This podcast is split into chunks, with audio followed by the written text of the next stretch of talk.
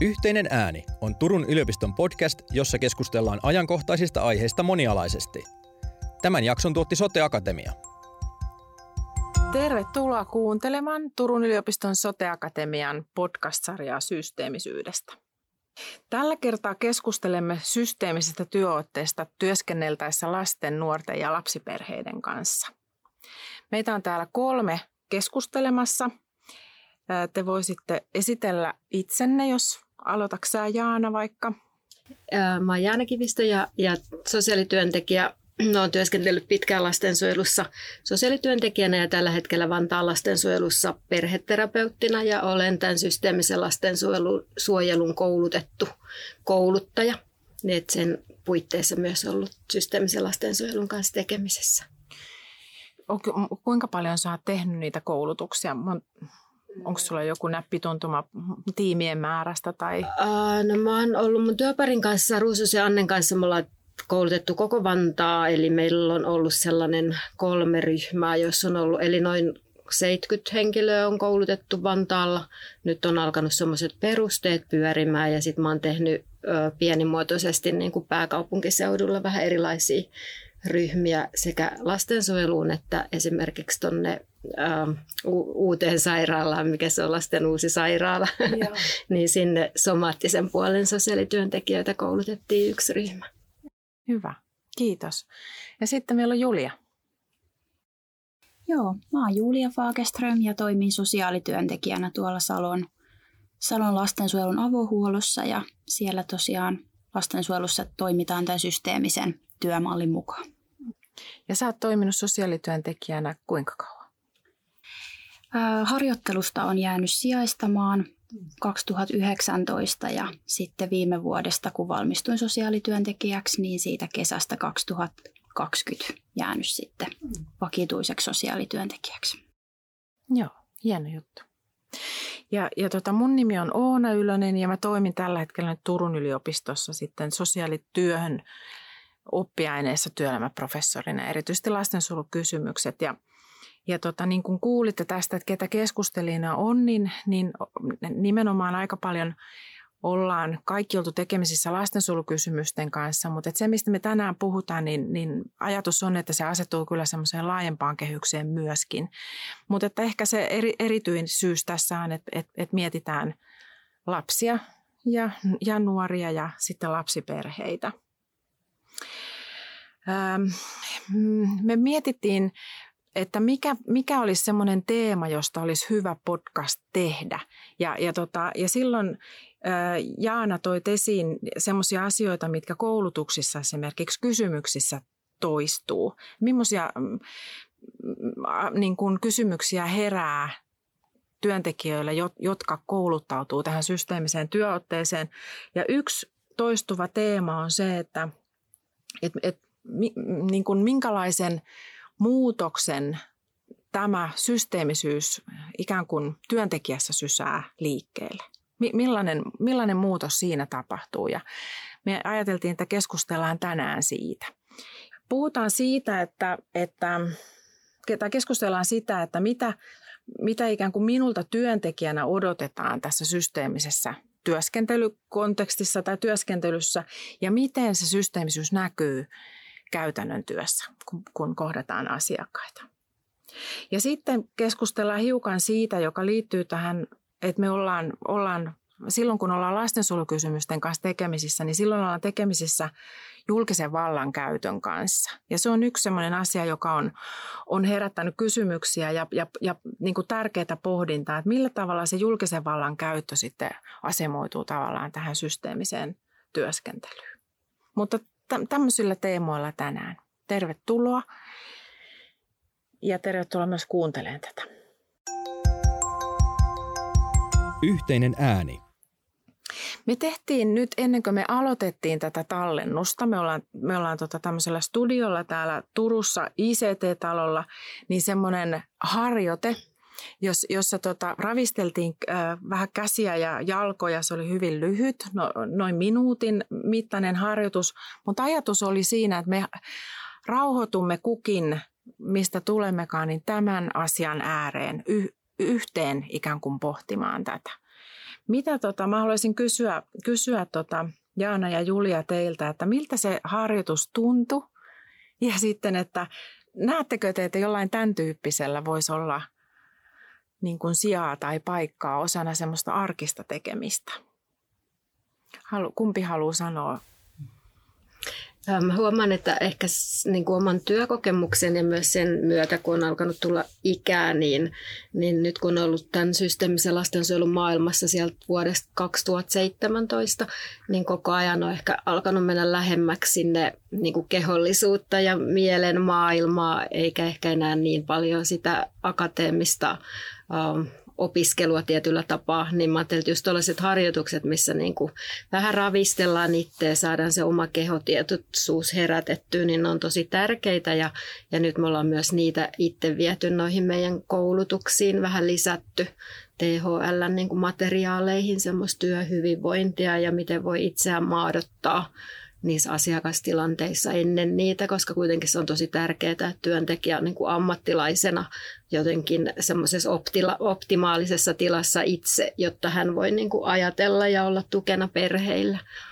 Niin oli hyvä harjoitus ja huomaa, että se on semmoista luontevaa itselle, mitä myös tuo niin kuin sosiaalialalle koko ajan entistä enemmän. Mitäs Julia ajattelee?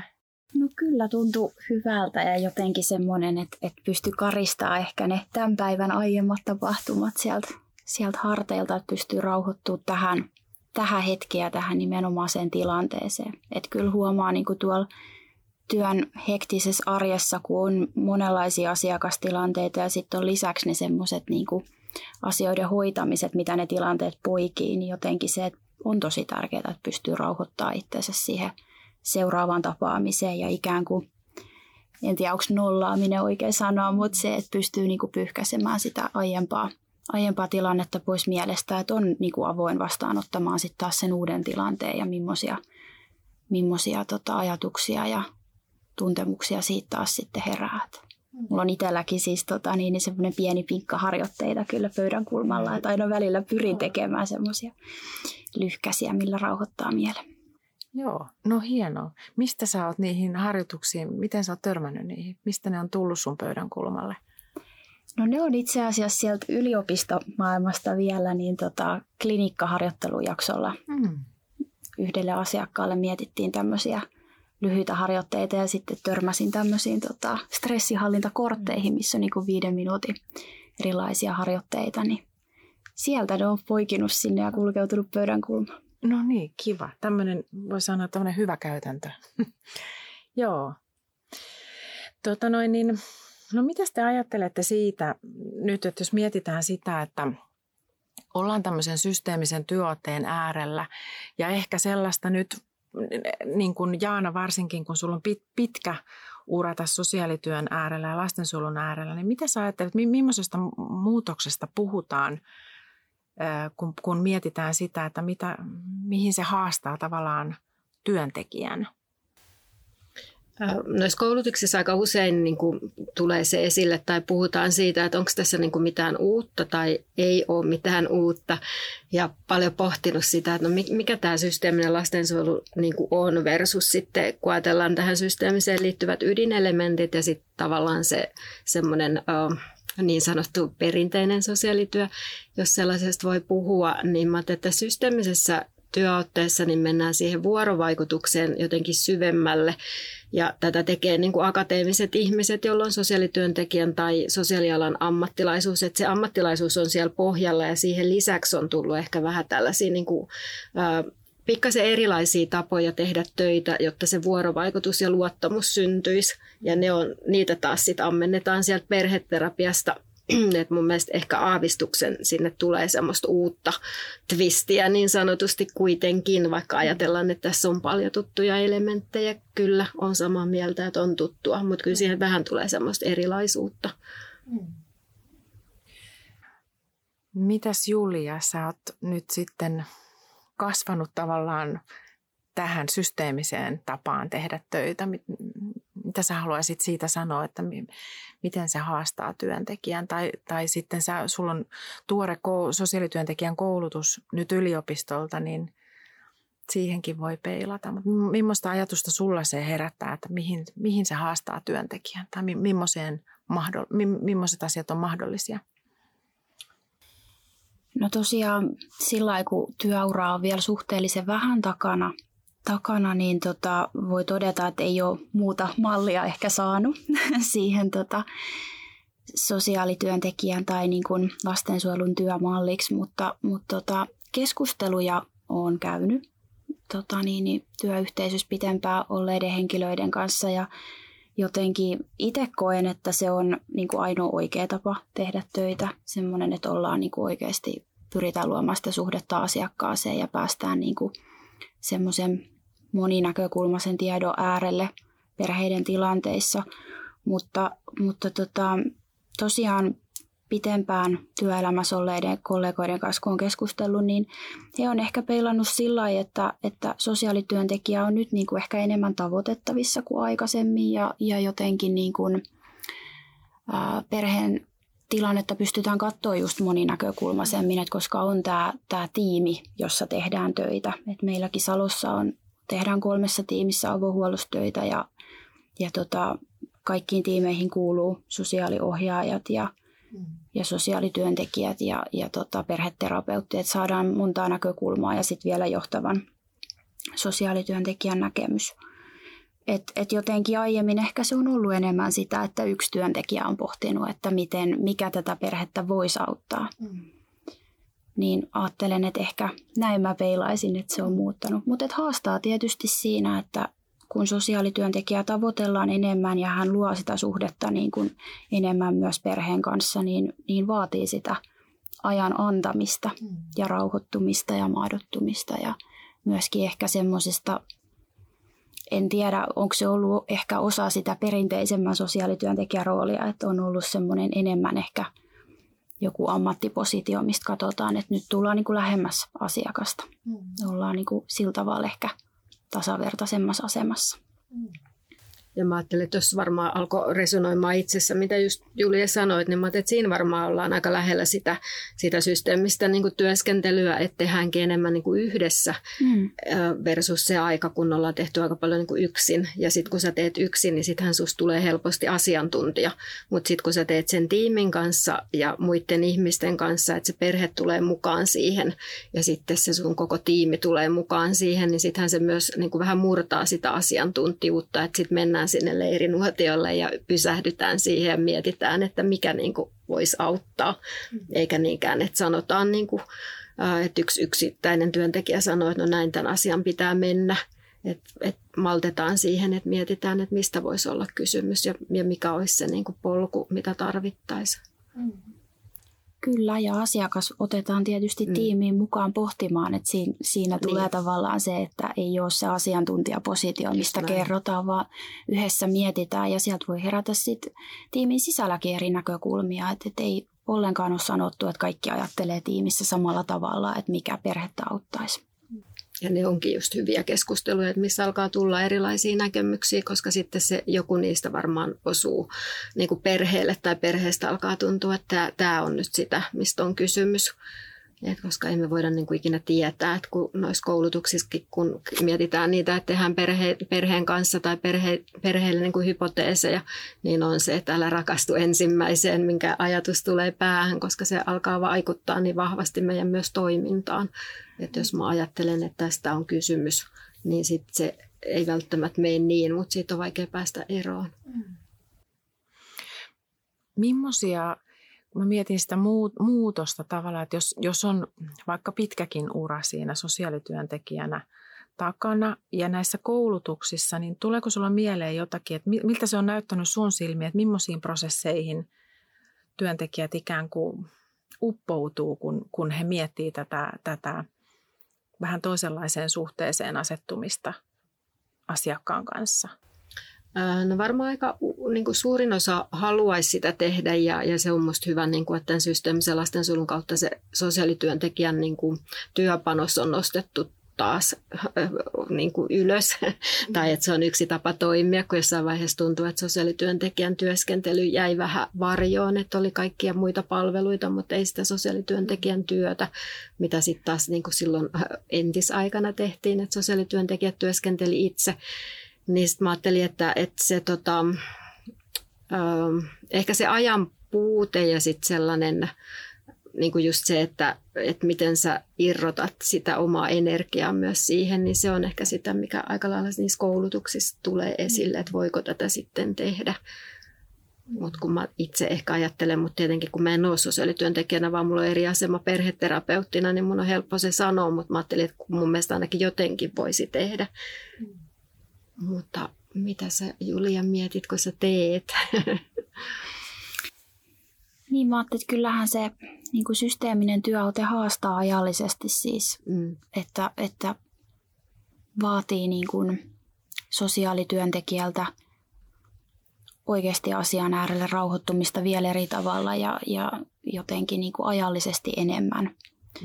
Mutta ajattelen, että vaikka se ei kaikin ajoin aina täydellisesti toteutuiskaan, niin pyrkimys voi olla se ja se työtapa, että niin kuin siihen pyritään, että suhdeperustaisesti tehdään ja tarkastellaan monesta näkökulmasta. Että ainakin sitten hektisemmissä tilanteissa, niin että näiden viikkotiimien kohdalla ja siinä kohtaa sitten pysähdytään. Että mä ainakin itse koen hyväksi, että kun tavallaan niin kuin viikossa on se tietty aika varattu siihen, että pysähdytään ja mietitään niin kuin perheen tilannetta vielä eri kannalta ja sitten tietysti tavatessa, mutta sitten niin kuin tälleen tiimin kesken. Niin. Silloin ihan alun alkaen, kun ekoja tiimejä koulutettiin niin kuin Vantaallakin, niin itse mietin, että miltä se työntekijöistä tuntuu, kun he alkaa mennä lähemmäksi niin kuin perheitä, niin silloinhan myös työntekijä on osa sitä systeemiä. Et tuntuuko se sitten niinku raskaammalta tietyllä tavalla, mutta en mä siitä ole kyllä nyt niinku koulutusten aikana kuitenkaan kuullut mitään kommentteja, enkä oikeastaan niissä viikkokokouksissakaan, missä olen mukana. Et ehkä se ajanpuute on se, mikä sitten niinku enemmän tuottaa haastetta. Mm-hmm. No osaatteko sanoa siitä jotakin, että miten tämä systeeminen työote ikään kuin näyttäytyy asiakkaille? Miten lapsille tai nuorille tai vanhemmille? Siellä voi olla niin kuin asiakkaana semmoisia, joilla on ehkä asiakkuus jatkunut pidempään tai jonkun edellisen toisen lapsen kohdalla tai muuta. Muistatteko, että oletteko kuullut kommentteja tai osaatteko siitä sanoa jotakin? Miltä tämä vaikuttaa niin kuin asiakkaan silmiin?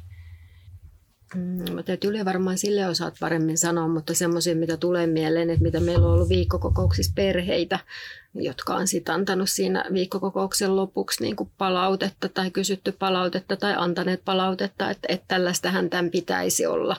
Että heidän niin kuin avoimesti yhdessä puhutaan ja jotenkin, että miten te saatoitte niin hyvin kuulla, mistä me puhuttiin tai jotenkin, että miten te kiteytitte sen, että sellaisia on kyllä kuulunut ja tulee aika paljonkin. Toi on kiinnostava toi kuuntelu, että asiakkaat, että ihmiset kokee, että on kuunneltu. Mietin, että se on, ehkä voi olla yksi oleellinen, oleellinen asia. Mitäs Julia ajattelee tästä? No vastaavanlaista palautetta on saatu, kun on järjestetty näitä reflektiotiimejä, joihin asiakas tulee, me nimitetään niitä tuossa alos heijastimeksi. Että se on meidän nimitys näille tapaamisille, niin asiakkaat on kyllä palautteeseen aina. Me kerätään siis niiden heijastin tapaamisten jälkeen sitten erikseen niin kuin palautelomakkeella muutama kommentti, niin nämä on niitä kommentteja, mitä saadaan, että on tullut hyvin kohdatuksi ja kuulluksi. Ja tapana on myös, että sovitaan näiden tapaamisten jälkeen sitten seuraava tapaaminen, niin näihin ainakin asiakkaat on kommenteissa niin kuin vastannut, että he tietää, että milloin he tulee taas tapaamaan työntekijän. Ja kyllä se kuulluksi tuleminen on ollut niin kuin keskeinen sisältö niissä palautteissa. Sitten mä ajattelen, että kun ei olla siinä heijastin tapaamisessa, niin mitä se tavallaan tuo lisää, niin mä ajattelen, että voisin kuvitella, että asiakkaat ehkä kokisivat, että he saa enemmän apua tai monipuolisempaa apua nyt, koska meillä on se tiimi kuitenkin tukena miettimässä. Että vaikka he ei niin kuin siellä tiimissä hirveän usein niin kuin olisi istumassa meidän kanssa, mutta se tiimin tieto viedään heille ja se pohdinta niin kuin monesta eri näkökulmasta. Että ajattelisin, että ehkä he saa niin kuin nyt tämän systeemisen työautteen myötä niin kuin monipuolisempaa apua ja näkökulmia niihin tilanteisiin. Joo, ihan samanlaisia kokemuksia, niin kuin niistä tuolla Vantaalla taas kutsutaan näitä reflektiotiimejä viikkokokouksiksi, niin samanlaisia kokemuksia. Ja sitten joissain tilanteissa on, että kun perhe on ollut mukana, niin on että yhdessä niin kuin sovittu semmoinen seurantatapaaminen, mihin on tullut samat jäsenet, niin jotenkin semmoisen tiimin niin kuin se tuttuus. Että sitten jos oma työntekijä on pois, niin sitten on helpompi olla muidenkin kanssa tekemisissä. Tai helpompi työntekijän sanoa, että hei, et me nähtiinkin silloin, muistatko? Että silleen on kyllä jotenkin... On niistä niin kuin tullut hyvää palautetta, mutta tietenkin mä en itse tiedä siitä varsinaisesta työskentelystä. Että osaako sitä niin kuin erottaa. Tai että osaako asiakas siihen sanoa, että onko tämä systeemistä tai ei systeemistä työskentelyä. Yhteinen ääni. Joo. Sivuttiin hiukan tuossa. Tämä podcast tulee osaksi tosiaan semmoista sarjaa liittyen systeemisyyteen ja siellä on yksi keskustelu jo olemassa, jossa Päivi Petrelius ja Jukka Pyhäjoki, Katariina Fagerström ja Pekka Aarninsalo keskustelee tästä systeemisyydestä ja mun mielestä mukavalla tavalla tuo tavallaan esiin sitä, että siinä on kyse tämmöisestä tavallaan todellisuuden tutkimisesta yhdessä tai niiden merkitysten luomisesta niin kuin yhteisestä ajattelusta ja niin kuin ajattelen niin, että jos lähtee siitä näkökulmasta ikään kuin tekemään sitä työtä asiakkaiden kanssa yhdessä, niin on helppo tavoittaa se, että miksi voi tulla kokemus kuulluksi tulemisesta. Koska siinä niin kuin ei ole olemassa sitä tavallaan todellisuutta ennen kuin se yhdessä ne merkitykset luodaan. Että se on musta kiinnostava, mutta että se on, he hyvin sanottaa sitä siellä.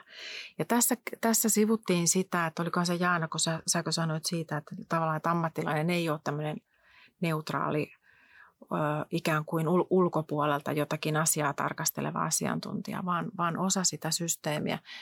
Haluatteko te siitä sanoa jotakin, mitä te ajattelette, mitä se tuottaa?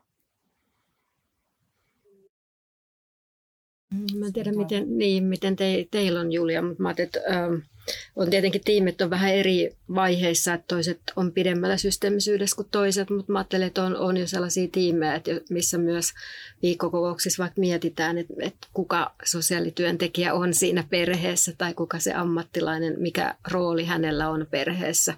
Että saako hän vaikka jonkun isoäidin tai siskon roolin sieltä. Että sitten sekin alkaa tuottaa niinku siihen systeemiin lisää, että kuka sä siellä olet ja oot sä niinku hyvä vai paha tai neutraali tai vähemmän neutraali. Niin ne on musta ihan kiinnostavia mietintöjä, että minkälaisessa asemassa sä siellä olet. Kyllä, ja kyllä niitä työnjakoja pohditaankin siellä tiimissä just tiimin kesken, että ja mahdollisesti niin kuin sosiaaliohjaajan kanssa yhdessä, että työpareja tehdään ja sitten, että onko vielä niin kuin perheterapeutin mahdollisuus yhdistää jollekin tapaamiselle esimerkiksi niin, että sosiaalityöntekijä olisi yhdessä perheterapeutin kanssa tekemässä jotakin menetelmätyöskentelyä jonkun perheenjäsenen kanssa ja muuta. Että ajattelen kyllä, että kyllähän siihen niin kuin pyritään sillä parantavasti vaikuttaa siihen systeemiin. Mietin siis sama, kun sitä nyt kuuntelin tuossa juuri uudelleen sitä podcastia, mistä äsken mainitsin, niin joka tähän saman sarjan kuuluu, niin mua kauheasti puhuttelee se ajatus siitä tavallaan siitä muutoksen alituisesta mahdollisuudesta ja siitä, että kun työntekijänä asetut olemaan osa sitä systeemiä, niin sitten myöskin niin kun, se on aika toiveikasta se ajatus, että se mitä se sun inputti on, niin sillä voi olla voimakkaitakin kerrannaisvaikutuksia. Se ajatus siitä, että me luodaan sitä menneisyyttä nyt luomalla merkityksiä sille, niin musta siinä ollaan niin jossakin semmoisessa sosiaalityön niin tavallaan perusajatuksessa kiinni. Mitäs mä haluaisin kysyä vielä niin kuin tilan merkityksestä, niin kuin, jos puhutaan tämmöistä niin kuin reflektiivisestä tilasta tai tämmöistä fyysisistä tiloista, onko niillä merkitystä? Varmaan aikaisemmin mä ajattelin ja ehkä edelleenkin ajattelen, että on, mutta kyllähän tämä korona ja etäyhteydet on sitä tietyllä tavalla muuttanut, että tavallaan niillä ei aina ehkä ole niin iso merkitys kuin olin aikaisemmin itse ajatellut. Mutta sitten mä huomaan, että mulla vähän ajatukset rönsyilee tuonne koulumaailmaan, että missä sitten taas Petrelyksen päivin mukana olen ollut tämmöisessä yhdessä koulutuksessa, niin sitten taas niin kuin rehtorit puhuu paljon siitä, että kun on vaikka kouluja eri niin kuin toimipisteissä, niin sitten, että mikä merkitys niillä on vaikka oppilaille. Että se on varmaan aika haastava se tila loppujen lopuksi tai sen merkityksellisyys. Joo, mä jäin jotenkin miettimään, että asiakkaan kannalta, että semmoinen tila, missä kokee, että voi vapautua ja voi tulla semmoinen luottamuksellinen olo.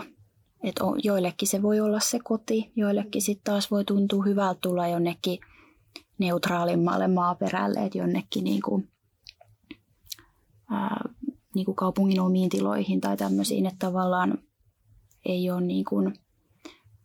Tai sitten mä ajattelen, että esimerkiksi nuorten kannalta niin monesti tavataan, että mennään vaikka syömään tai kahville johonkin, että niin kuin... Niin, kyllä sillä tilalla on merkitystä, mutta se asiakas tavallaan ehkä määrittääkin sen, että missä hänen on niinku mukavinta ja luontevinta olla ja tavata. Ja varmaan just se, että mitä, niinku sen kuunteleminen, että mitä niinku asiakas haluaa. Toki niinku tietyissä asioissa niin kotikäynti on hyvä ja oleellinen, että se kertoo paljon perheestä, mutta sitten esimerkiksi jos mä ajattelen, että mä perheterapeuttina tapaan perhettä tai jotain sen jäseniä ja on aika vaikka rankkoja aiheita, niin musta ne on parempi käsitellä niinku just toimistolla tai mikä se onkaan sitten se toimipiste, missä niinku tavataan, että tavallaan ne ei jää sinne kodin seinien sisään. Ja sitten tietenkin, että on myös sellaisia harjoitteita, missä toivoo, että on semmoinen rauha, että ei kukaan katkaise. Että jos kotona on kauhean hektistä, niin sitten mieluummin silleen, että voidaanko niin kuin sopia, että tavataan vaikka toimistolla, että saa oikeasti keskittyä siihen. Että kun mäkin teen jonkun verran just semmoisia rentoutumista tai turvapaikka tai muita harjoitteita, niin sitten se ei mene siihen, että sä oot just päässyt ja sit keskeytyy, että lapsi juoksee siihen tai koira tulee pörhältää paikalle. Mutta niitäkin me niinku keskustellaan ja kysyn, että mikä teille sopisi.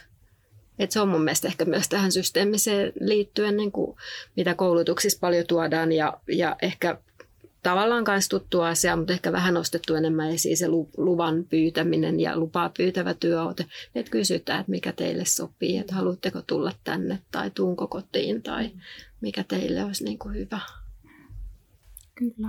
Joo, allekirjoitan tuon kyllä ihan täysin ja kyllä niitä mietitään niin kuin asiakkaiden kanssa yhdessä, että just, että jos on pieni lapsi ja muuta, että missä sitten on se hyvä työskentelyrauha ja jotenkin tila työskennellä. Ja just noiden nuorten kohdalla mä ajattelin, että se voi tuoda jotain lisääkin, että ei tavata siellä kaupungin talolla tai semmoisissa virallisissa tiloissa, vaan voi tulla semmoinen vähän läheisempikin olo siitä, että tavata jossain ihan muussa ympäristössä tai mennään vaikka ajelemaan ja sillä sitten päädytään harrastuksiin tai muuta. Että tämmöisiäkin matkoja voi hyödyntää sitten, että asiakkaan, että voi kuljettaa esimerkiksi tienyt ohjaajat saattaa kuljettaa johonkin harrastuksiin tai koulumatkalle tai muuta, että voi sen ajan hyödyntää siinä autossa ja keskustella. Kyllä. Siinäkin tulee mieleen, että on kyse niinku tavallaan semmoisesta niinku vallan jakamisesta, että kuka määrittää, mitä tapahtuu missäkin asiassa ja kenen ääntä kuunnellaan ja kuinka paljon. Totta kai on reunaehtoja, jotka pakottaa jonkun verran, mutta sitten niiden niin tavallaan artikuloiminen ääneen ja ääneen pohtiminen niin, että tässä on tämmöisiä ja tämmöisiä puolia tällä valinnalla, että mitä ajattelet. Niin, joo. Ja ehkä semmoinen, mitä ennen koronaa en olisi ikinä ajatellutkaan, niin sekin, kun jonkun verran on etänä tapaamisi, niin sekin on osoittautunut tosi mielenkiintoiseksi, että jos on perhe paikalla, niin onko ne samalta koneelta vai eri koneilta, tai kenen pää siihen tulee kukaan sivummassa, ja sellaisia niin kuin vähän uusiakin ajatteluvaltauksia alkanut tulla siihen, että miten semmoiset toimii, mitä ei olisi vuosi sitten voinut kuvitellakaan, että haluaa pitää etätapaamisia tai että se voisi jotain kertoa, mutta kyllä niissäkin on ihan puolensa. Toi on tosi kiinnostava puoli ja tämä koko niin kuin etäsosiaalityö tai etälastensuojelu niin on kyllä musta kiinnostavaa. Meidän täytyy ehkä tehdä toinen podcast vielä siihen liittyen. Mä haluaisin vielä kuulla vähän teidän ajattelua tästä julkisen vallan käytöstä, joka on yksi elementti lastensuojelun sosiaalityössä niin kuin erityisellä tavalla. Miten se suhteutuu tähän systeemisyyteen? Ja ootteko te törmännyt sellaiseen pohdintaan osana omaa työtänne, Julia, siellä teidän työyhteisössä tai muissa te tapaatte? Tiedän, että teidän tiimi tapaa muidenkin kaupunkejen tiimiä ja systeemisyyttä esimerkiksi pohditaan yhdessä. Ja sitten Jaana sun joko perheterapeutin roolista käsin tai kouluttajan roolista käsin. Mitä te tästä ajattelette? Sopiiko ne millä tavalla yhteen tai minkälaisia puolia siinä tulisi ottaa ikään kuin huomioon ja pohtia? No, mä ajattelen ainakin oman työn näkökulmasta, että sopii, että ja jotenkin ajattelen, että kun ollaan suhteessa siihen tai tehdään suhdeperustaista työtä ja ollaan niin kuin lähempänä asiakasperhettä, niin myöskin niistä vallan näkökulmista ja sellaisista niin kuin, niistä tilanteista, jolloin joudutaan punnitse sitä lapsen etua, niin voidaan keskustella avoimemmin ja jotenkin niin kuin, käydä yhdessä sitä keskustelua perheen kanssa. Et ajattelen, että se, niin kuin, ne ei ole toisiaan poissulkevia, vaan ehkä jopa vähän helpottaa siitä näkökulmasta, että asiakas voi olla, että luottaa eri tavalla työntekijään tämän systeemisen työautteen kautta ja sitten niin kuin pystytään keskustelemaan näistä vaikeistakin asioista eri tavalla kuin se, että työntekijä olisi jotenkin etäinen ja sitten joudutaan keskustelemaan tämmöisistä valtakysymyksistä. Mutta toisaalta ajattelen, että se voi olla semmoinen pohdinta niin kuin työntekijän omissa ajatuksissa, että jos tulee lähelle sitä systeemiä, niin kuinka helppoa tai kuinka vaikeaa se on itselle ottaa sellaiset vaikeat asiat puheeksi ja varsinkin sellaisessa tilanteessa, jossa joutuu niin kuin punnitsemaan lapsen etua suhteessa niin kuin ehkä vanhempien siihen niin kuin tilanteeseen ja heidän toiveisiin nähden. Tuo kuulostaa tosi tärkeältä pohdinnalta ja palautuu tavallaan just siihen, että mikä muutos ehkä tai mikä tässä ehkä haastaa työntekijää tai tuo semmoista uutta näkyä, niin myöskin jotenkin semmoisen niin kuin itsetuntemuksen ja itsereflektion merkitys on tärkeää siinä asiassa. Mitäs Jaana ajattelee tästä?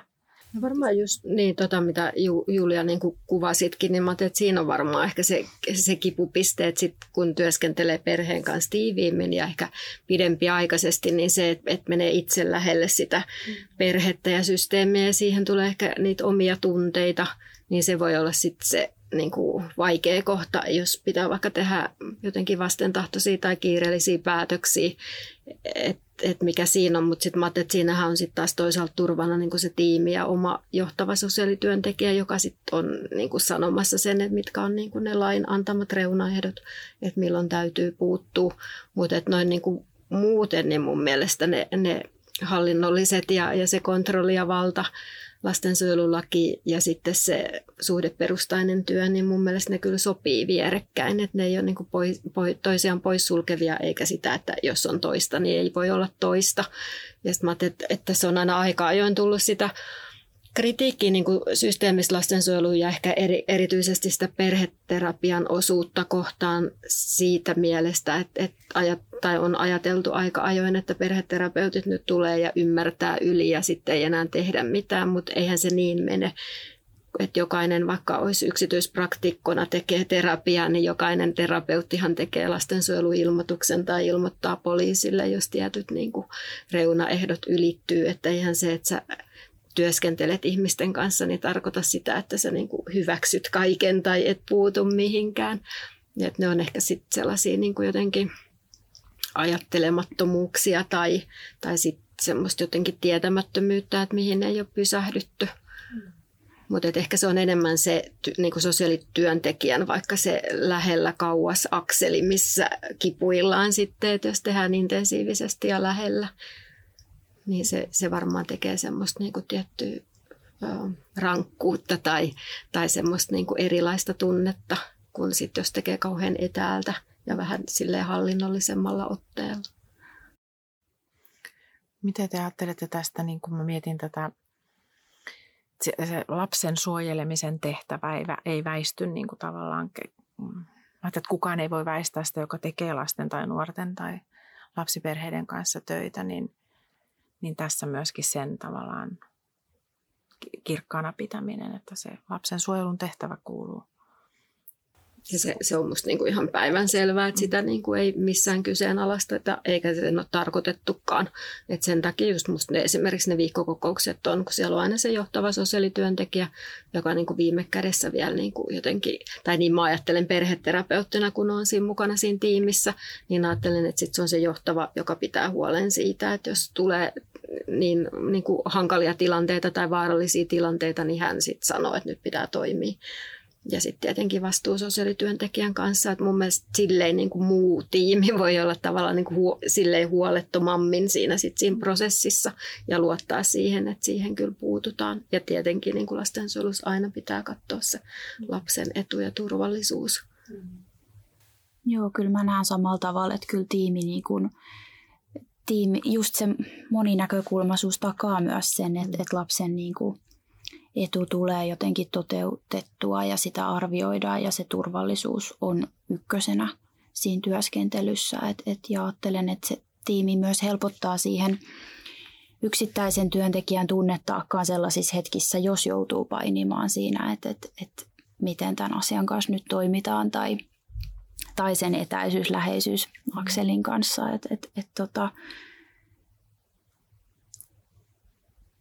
Mutta ajattelen niin, että päinvastoin jotenkin se, kun systeemisessä työskentelyssä saadaan niin paljon laaja-alaisempaa tietoa perheen tilanteesta ja erilaisista suhteista perheen sisällä ja lähiverkostossa ja muuta tämmöistä, niin ajattelen, että se päinvastoin ehkä takaisikin sitä niin kuin ymmärrystä siitä, että mikä on lapsen parhaaksi ja lapsen edusta ja siitä turvallisuudesta, että ajattelen, että se ennemminkin takaa sen kuin se, että se veisi sitä pois, että jotenkin ymmärrettäisiin liikaa ikään kuin.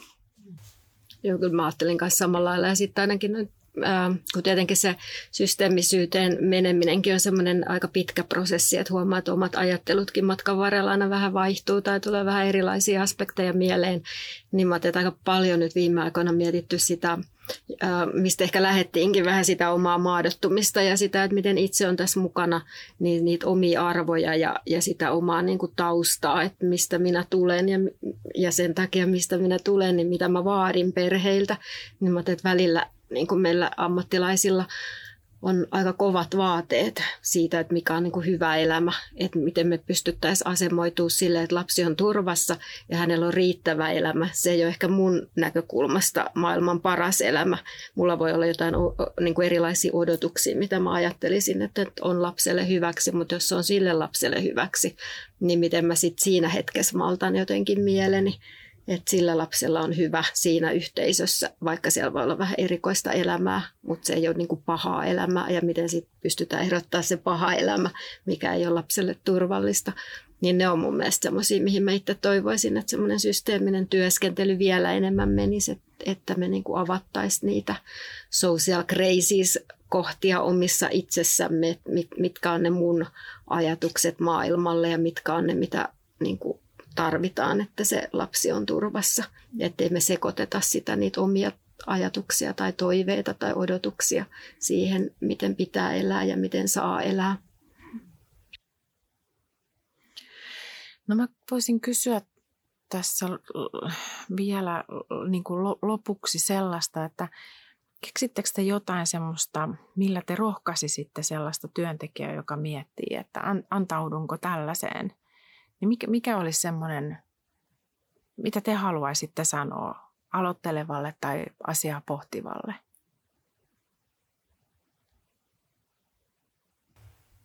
Vaikea sanoa, kun tuossa on jotenkin tavallaan niin syvällä, että tuntuu, että vähän miten Julia jossain vaiheessa sanoikin, että ei ole niin oikein muuta tapaa tehdä. Niin ehkä mä ajattelen niin, että ei voi oikein millään muulla tapaa tehdä, kun että ensinnäkin niin kuin täytyy tehdä yhdessä, jotta se takaa niin kuin sekä perheiden tai lasten ja perheiden että niin kuin työntekijöiden semmoisen hyvinvoinnin ja jotenkin semmoisen avoimen kohtaamisen, niin sitä ei voi tehdä muuta kuin yhdessä. Joo, ja kyllä mä jotenkin ehkä tarkastelisin sitä, että mitkä on sit, mistä ne kumpuu ne omat pelot tai semmoiset niinku ajatukset, että tämmöiseen työautteeseen ei pystyisi tai että se tuntuu jotenkin haastavalta, että mistä se niinku mahtaa herätä semmoinen ajatus. Että jotenkin ajattelen ehkä itse, no mä haluan sanoa sen, mitä koen niinku itse työssä, että valtavasti saa tukea siitä tiimistä siihen työhön niin kuin työntekijänä ja ajattelee, että myöskin perheet saa niin kuin laadukkaampaa palvelua ja laadukkaampaa tukea osakseen, että koska sitä on miettimässä niin kuin useampi henkilö verrattuna siihen aiempaan. Ja myös se terapeuttisuus, mitä ajattelen, että ei ehkä ole sille perinteiselle sosiaalityölle ollut niin kovin tuttua, niin jotenkin ajattelen, että niin kuin helpottaa sekä asiakkaiden että meidän työntekijöiden niin kuin tilanteita. Joo, me ollaan tänään keskusteltu nyt siitä, että mitä millaisen muutoksen tämmöinen systeemisen otteen omaksuminen työntekijässä sysää liikkeelle, mitä työntekijältä odotetaan tämmöisessä systeemisessä viitekehyksessä tai systeemisessä työotteessa ja miten se näkyy käytännön työssä työntekijöille ja asiakkaille. Ja sitten lyhyesti keskusteltiin siitä nimenomaan tähän lastensuojelun sosiaalityöhön liittyvästä asiasta, julkisen vallan käytöstä ja sitten sen suhteutumisesta systeemiseen työskentelyotteeseen. Tässä oli tämänkertainen keskustelu. Kiitos vielä Jaana ja Julia. Kiitos. Kiitos. Yhteinen ääni.